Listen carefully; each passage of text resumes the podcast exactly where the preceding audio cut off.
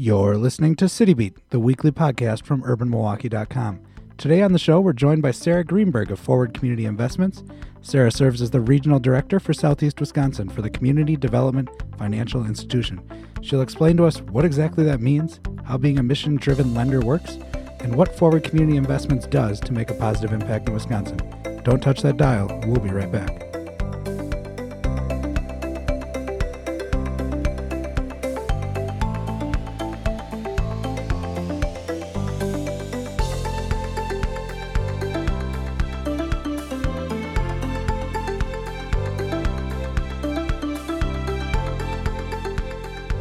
Sarah Greenberg, welcome to City Beat. Thank you, Jeremy. I'm really excited to be here. I feel like a celebrity. I feel like a, well, excellent. You're here in River West Radio, 824 East Center Street, waving to all the happy people walking by because it's sunny in Wisconsin. Spring might finally be here. Before we go any further, one, thanks for joining the show. Two, tell us what Forward Community Investments is. I'm not sure that's a name most people are familiar with. Sure. Uh, Forward Community Investments is a statewide nonprofit organization. We are headquartered in Madison. We have an office here in Milwaukee in the Lindsay Heights neighborhood that we opened two years ago. Um, we are what's called a um, community development financial institution, and we use the letters CDFI for short, which is an organization that is certified by the U.S. Treasury to provide financial services in disinvested communities. So basically, we go where the banks either can't or won't go in order to provide financial services to underserved people. Does that make FCI a bank then? Not exactly a bank. Um, we are a financial institution. CDFIs can be banks. They can also be venture capital funds, and they can also be nonprofit loan funds. And we are the third. We are a nonprofit loan fund. So, not exactly a bank, but we do provide loans um, and investments like a bank might do. But we do it in low income neighborhoods where banks might not be willing or able to lend. Now, you mentioned Lindsay Heights. What neighborhoods in Milwaukee are you looking at? So we've been investing in Milwaukee for about 10 years, um, but we just opened our office here about two years ago because we found that we were doing about a third of our investments here. And so with the growth in this market, originally we were really focused on the 53206 and the contiguous zip codes because those are the places that really need investment. But at this point, we've been pretty much all over the Milwaukee area, and our Milwaukee office has grown to cover all of southeast Wisconsin. Now, when you say Milwaukee office and I hear you're statewide, I envision this firm that is hundreds of people. I know that is not the case. Tell us, I guess, a bit about how big the organization is, where everyone else is. Yes, we are very small. Um, we all wear many hats. Uh, I love saying I'm the director of the Milwaukee office because it sounds like a big deal, but I'm the only person who actually works in the Milwaukee office. Uh, we do have one other part time staff person here in the Milwaukee area, and then we have about eight people located in Madison, um, and those folks cover the rest of the state. All right, so they don't have the uh, luxury of saying they lead the Rhinelander office or something to that effect, and maybe they should consider that. Yeah, uh, I know for one thing, you're when you say you lead the Milwaukee office, you're not this like suburban bank branch plopped on West Fond du Lac Avenue. What building are you actually in? We're located in the Wally Schmidt Tavern building, and that was very intentional because when we looked at our loans, we had a real concentration of borrowers in the Lindsay Heights community. And we were also um, really wanted to put our money where our mouth was. The community ownership of that building, the beautiful historic rehab, that all really spoke to our mission of preserving and investing in urban communities. And for those that might not know it by its Wally Schmidt name, what is the uh, kind of icon that everyone should know that's in the building. On the first floor of the building is the Tandem Restaurant, and they have been a wonderful partner to FCI, and I eat there far too much. far too much. All right. So I guess tell us a bit about you've mentioned you loan out money. How do you get money in the first place to loan out? As a CDFI, we are eligible to apply each year for money through the U.S. Treasury. And so we do that on an annual basis, and that ends up making up about a third of the money that we are able to lend. We also get investments from traditional financial institutions. So many of the banks in Wisconsin are partners of FCI and make investments in us, and we turn around and lend that money to communities. We also have a small group of individuals who make investments in FCI, and they're able to receive up to a 2% return. And they do that really because they want to see their money going into the community. And so the combination of those, plus a few foundation grants here and there, are how we have the money to, to do what we do. And then, so you, you have this pool essentially, and you're looking for investments. Uh, I think it's safe to say you're not looking for the most profitable investment. How do you decide what to invest in? How do I pitch to forward community investments that I have a project I think is worthy of your attention? Sure. Well, as a mission based lender, our mission is really to advance organizations and initiatives that are helping to build racial, social, and economic equity.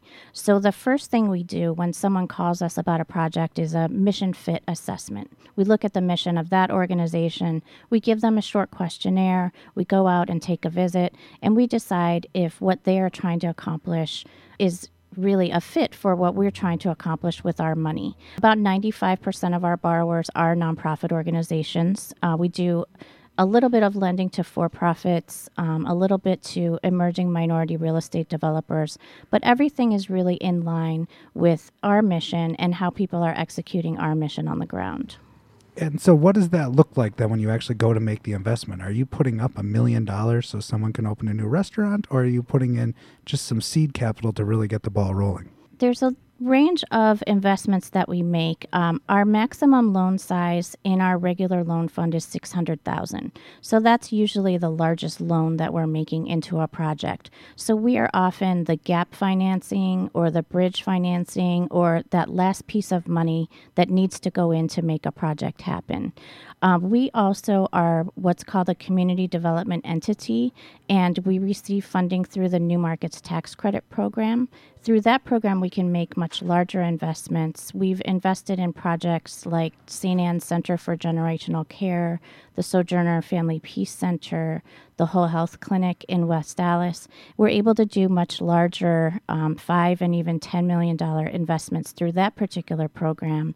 Um, and we also use a little bit of that money to create a loan fund where we're able to give projects a little bit of a lower rate. So we basically have an array of funds available in our organization that we can tailor to the project that comes to us. Well, let's, I guess, talk about some of the projects that you've worked with. You just hit on a couple, but what have, uh, I guess, in 2018, is there anything you can share with us specifically that you've done?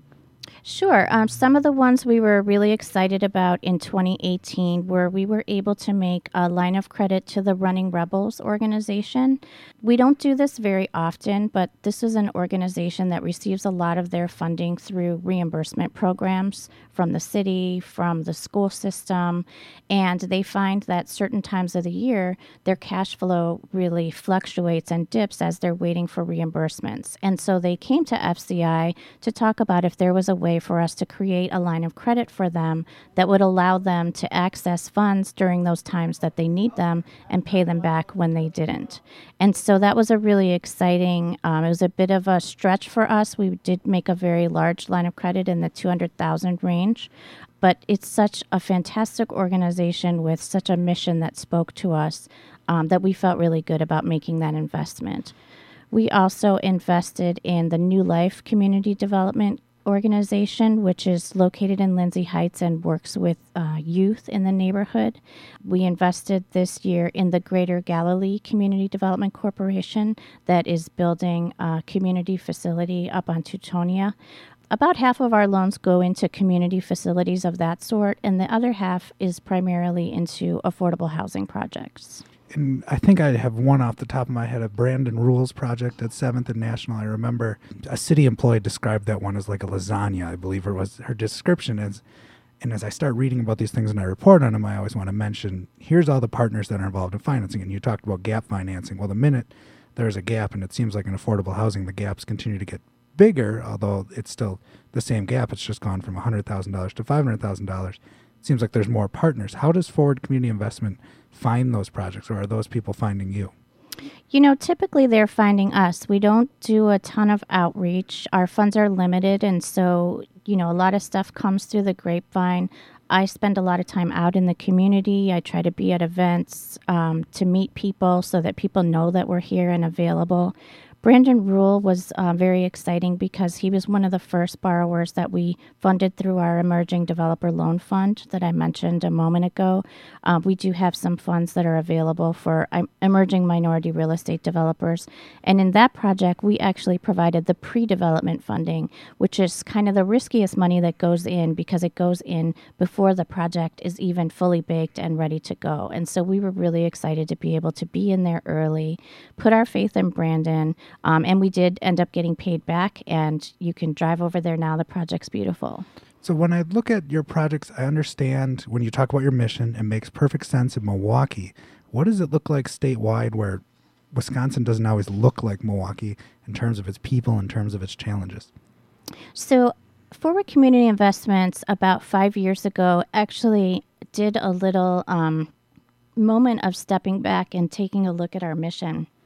And one of the things we did was a listening tour where um, our staff and our leadership went around the state and asked about the biggest challenges that people were facing.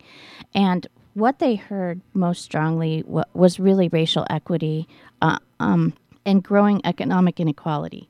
So you're doing this, and we had to take a break because Wisconsin is not kind to everyone with their colds that just seem to endlessly come around. You, you were doing this statewide tour, learning and hearing about racial equity is something that people are interested in. Yeah, and we were hearing about the growing economic inequality that people were concerned about throughout the state, and also a really pressing need for affordable housing. And so we came back and did a little reworking of our mission to really focus on equity. Um, it looks different in every community, but there are community facilities that are being built throughout the state. There are affordable housing projects that happen throughout the state. Our president was up recently in Eau Claire, Wisconsin, learning about the needs there. She learned about 300 homeless children in the school system, which really just blew us away because we just don't um, spend a lot of time in that community. And so, understanding how poverty exists in different parts of the state it's really challenging, but it's it's really fun to try to get in there and help. And so when you say these eight people, are they geographically targeted out of Madison? Are there people that are kind of the northern Wisconsin specialists and they really have their eyes and ears on the ground? No, uh, right now we just have our folks in Madison who do our accounting, our underwriting, our president who does a lot of the outreach in other parts of the state. Um, we have thought about in the future maybe having people that are specific to different parts of the state, but we've found over time that about a third of our lending happens in Madison. About a third of it happens here in Milwaukee and southeast Wisconsin, and another third happens throughout the state. So it hasn't really made sense to have an actual person stationed anywhere else yet. And is does Forward Community Investments have dreams of getting substantially bigger, or is it at a size right now that you know maybe we want to be a little bit bigger in the future, but this is really what's good and manageable? We, you know, we would love to grow, and we have been growing over the years. It's very hard to be a small nonprofit organization, as I'm sure a lot of our listeners can understand. And it's even harder to be a small CDFI because it comes with a layer of government regulations and reporting that we have to adhere to. So ideally, we would grow, um, but we try to grow carefully and sustainably. And we try to make really good investments that are going to be beneficial in the community in the long term. So I wouldn't say that we have huge grant ambitions, but as the need grows, we plan to grow with it. And how does a CDFI fit into a universe that has uh, like LISC? You talked about the Running Rebels. They're a Mandi finalist. That's a LISC program. We have Christy Luzar was on the show from UEDA, the Urban Economic Development Association. How does your organization interface with all those different groups?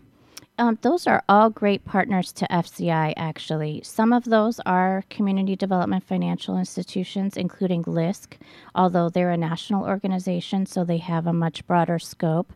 Um, FCI is a member of UEDA, and so we have partnered with them on the past on workshops and other initiatives.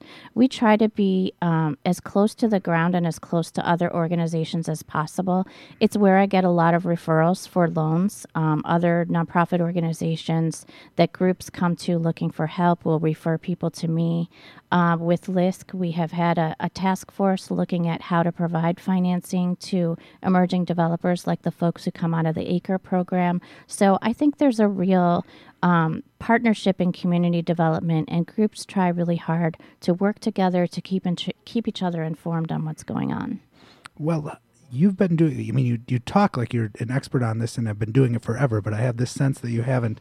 Uh, you told me this is your fifth anniversary of relocating to Wisconsin. What were you doing before you joined FCI? Sure. Uh, well, the first couple of years that I was in Milwaukee, um, I spent a few years at the Northwest Side Community Development Corporation, which is also a CDFI with a little bit different focus. Uh, we made loans to businesses that were relocating to the Northwest Side. Um, before I moved to Wisconsin in 2014, I spent about 12 years in Washington, D.C., and I did work at community development at the national level. Um, I worked with organizations around the country, helping them do housing and community development projects through a national organization called NeighborWorks America. And I also worked in historic preservation for the National Trust for Historic Preservation. And it seems to me you might have uh, not left your historic preservation roots completely. You're the board president, I believe, of Historic Milwaukee Incorporated tell us, I guess, a bit about what the organization hopes to achieve in 2019. Sure. I became involved with Historic Milwaukee as soon as I moved to Milwaukee because we have wonderful historic resources here and they are such a great organization. Um, many people don't know that they are the organization behind Doors Open. We often, during Doors Open weekend, have people walk up to us and ask if the city runs this event, and uh, we're very pleased to say no, it is a very small nonprofit organization organization with just four staff that actually pulls off this amazing weekend each year. Um, Historic Milwaukee has been growing incredibly over the last five years. Um, uh, when I joined the board, our budget was in the $250,000 range, and now we are getting up to being over half a million. Uh, we made some big changes in the last few years. We moved our offices from the Mitchell building to the Mackie building. That was to be closer to the streetcar, but also so that we could open a small retail store. And we sell items there like books and gifts that really celebrate Milwaukee and the built environment. Uh, we're going to be expanding that space so that we can do more events there in the future. And you know, we have our Spaces and Traces event coming up on May 11th. Uh, we'll be celebrating the Washington Highlands in in Wauwatosa, which is having their 100th anniversary this year. And then our Doors Open event this year will be September 28th and 29th. Well, I think a lot of people know what Doors Open is. The doors are literally thrown open. You can go in 200 buildings. It's free if you're a member. You even get some perks what is spaces and traces? I, you're talking Washington Highlands. It's not like a mini doors open. It's a bit different than that. Yeah, it's a bit different than that. Um, spaces and traces is really more of a deep dive into one neighborhood we typically have a few lectures um, on special aspects of the neighborhood, and then actual homeowners open their doors. So it's almost a residential type of doors open, which is really exciting because you don't often get to go into people's homes. Um, but we usually have, you know, at least 10 folks who are willing to open their homes and have people walk through throughout the day. So you can design your own tour, you can walk around the neighborhood, you can see the commercial spaces um, and the churches and things like that. But then you get to go inside people's homes. And I think people really enjoy doing that. And our homeowners that participate actually get uh, a house history produced for them by Historic Milwaukee, which is always a lot of fun. And then we have volunteers who act as tour guides and take people through those homes. And if you're going to Washington Highlands, that's in Wauwatosa, I imagine this will be, even if you're not interested in historic preservation, it'll be quite the amazing homes that'll be opening their doors this year. Yeah, and we do expect to have a lot of beautiful homes. And although we do celebrate historic preservation at Historic Milwaukee, we're also interested in the built environment. So the houses are not always historic, but they are always interesting. Sometimes it's people who have done a beautiful job on their interior and want to show that off. And so there's a lot of variety in what you can see on that day. Well, I have one question about historic Milwaukee. It is a not it's a 501c3 nonprofit, correct? Yes. And this is where my my knowledge of IRS rules and uh, the federal government might betray me or my lack of knowledge, I should uh, admit. Why? So there's the Milwaukee Preservation Alliance. They're a regular at the Historic Preservation Commission in Milwaukee, advocating for certain buildings to be preserved. Why is Historic Milwaukee not taking up that mantle directly? Well, I think we don't take up that mantle because Milwaukee Pre- Preservation Alliance does such a good job of it. I think there was some discussions a few years back before I became involved in the organization about the various functions, and it became very clear that Milwaukee Preservation Alliance was equipped to take on that man- mantle of advocacy, and they've done a wonderful job advocating for the domes, the soldiers' home, and, and we support them. Many of us, many of our board members are members of that organization as well. Historic Milwaukee decided that a better route for us was really to focus on education. And so, um, as an education organization, we provide walking tours throughout the city. Uh, events like the ones that we were talking about. We have book talks. Um, so we really focused our mission in order to not overlap and to complement what they do. All right. Well, I've been educated then, and I really I can't uh, give enough of a plug for people to check out Doors Open Milwaukee. I was involved in starting up the event. I've been to similar events in Denver and somewhere else. I went. Anyways, it's a wonderful way to see other cities. But it's really a great way to showcase Milwaukee to Milwaukeeans, which really surprised me of how many people are like, well, I never considered going there before. And it, it works well and it's free. So that is a big selling point. You're on the board of another nonprofit, though, Tempo Milwaukee. Tell me what that is. Yes, well, Tempo Milwaukee, I'm actually a member of Tempo Milwaukee, which is a women's executive leadership organization uh, here in the city. Um, as part of Tempo Milwaukee, I serve on the Tempo Foundation Board. And the Tempo Foundation Board has been providing scholarship assistance for many years. But in the past two years, we've really taken a deep dive and looked at that foundation and what else we can do. And we've begun providing continuing educa- education grants to women at all levels. And so uh, last year was our first year awarding a continuing education grant, and we will be awarding our next round coming up at our meeting in April. But it's just a great way for women to support each other, and especially for executive women who don't often get the opportunity to go to to continuing education, this is a way for them to secure a little funding in order to do that. And if people are interested in learning more about that, where should they be looking? Uh, we do have a website for Tempo Milwaukee, and I couldn't tell you the exact URL, um, but if you went to tempomilwaukee.org, you would be able to find that information.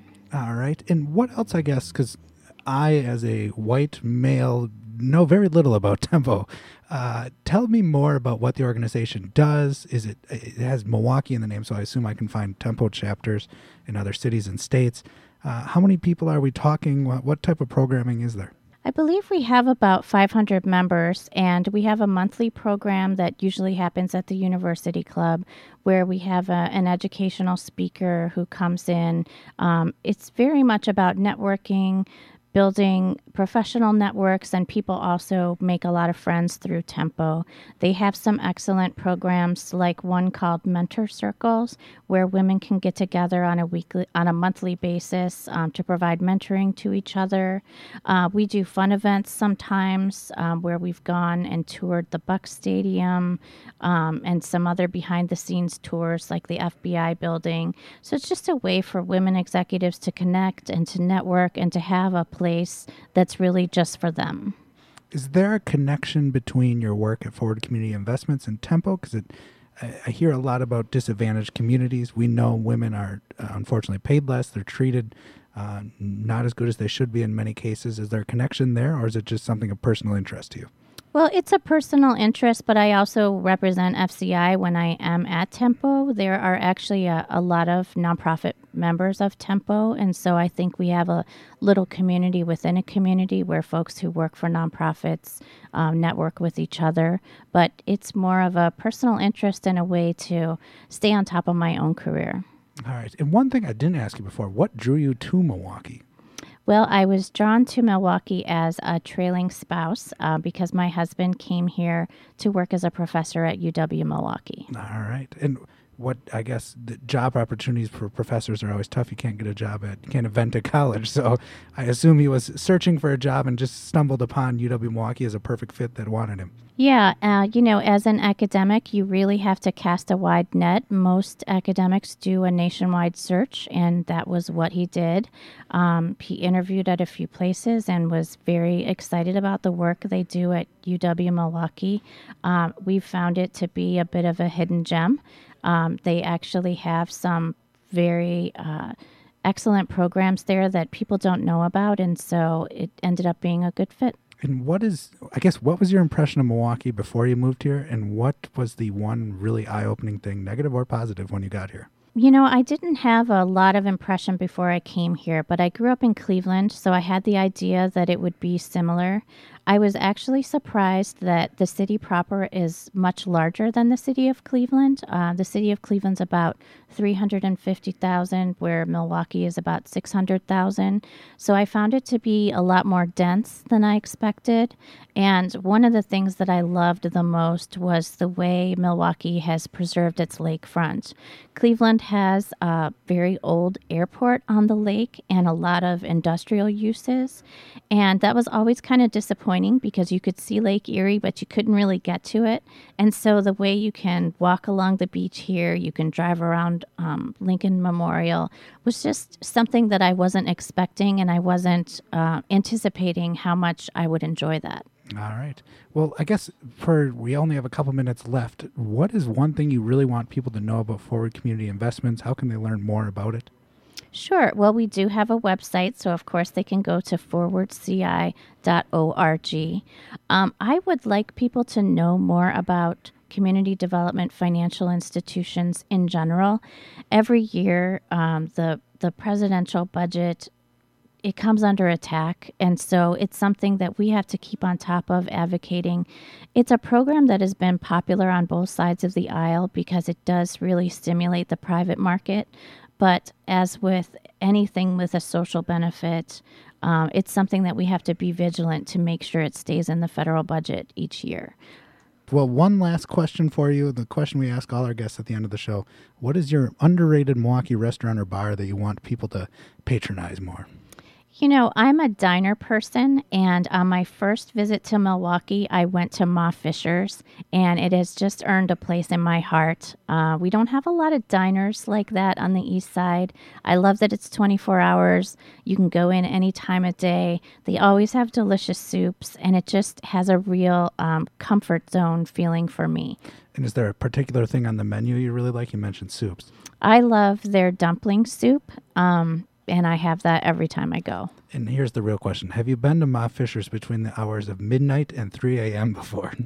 I definitely have, yes. And I'm familiar with um, having to pay in advance when you go in at that time of night. And, and I understand and, and definitely comply with that, that policy. Well, good. Well, Sarah Greenberg, thanks for joining City Beat. Uh, you can learn more about Sarah. She gave the website for Forward Community Investments. She's a board member of Historic Milwaukee, and she's involved in Tempo Milwaukee. We'll share all that on the post on urbanmilwaukee.com when we share this podcast later this week. Sarah, thanks for joining. Thank you. All right, you've been listening to City Beat on River West Radio. We're here every Tuesday from 3:30 until 4. Thank you and talk to you next week.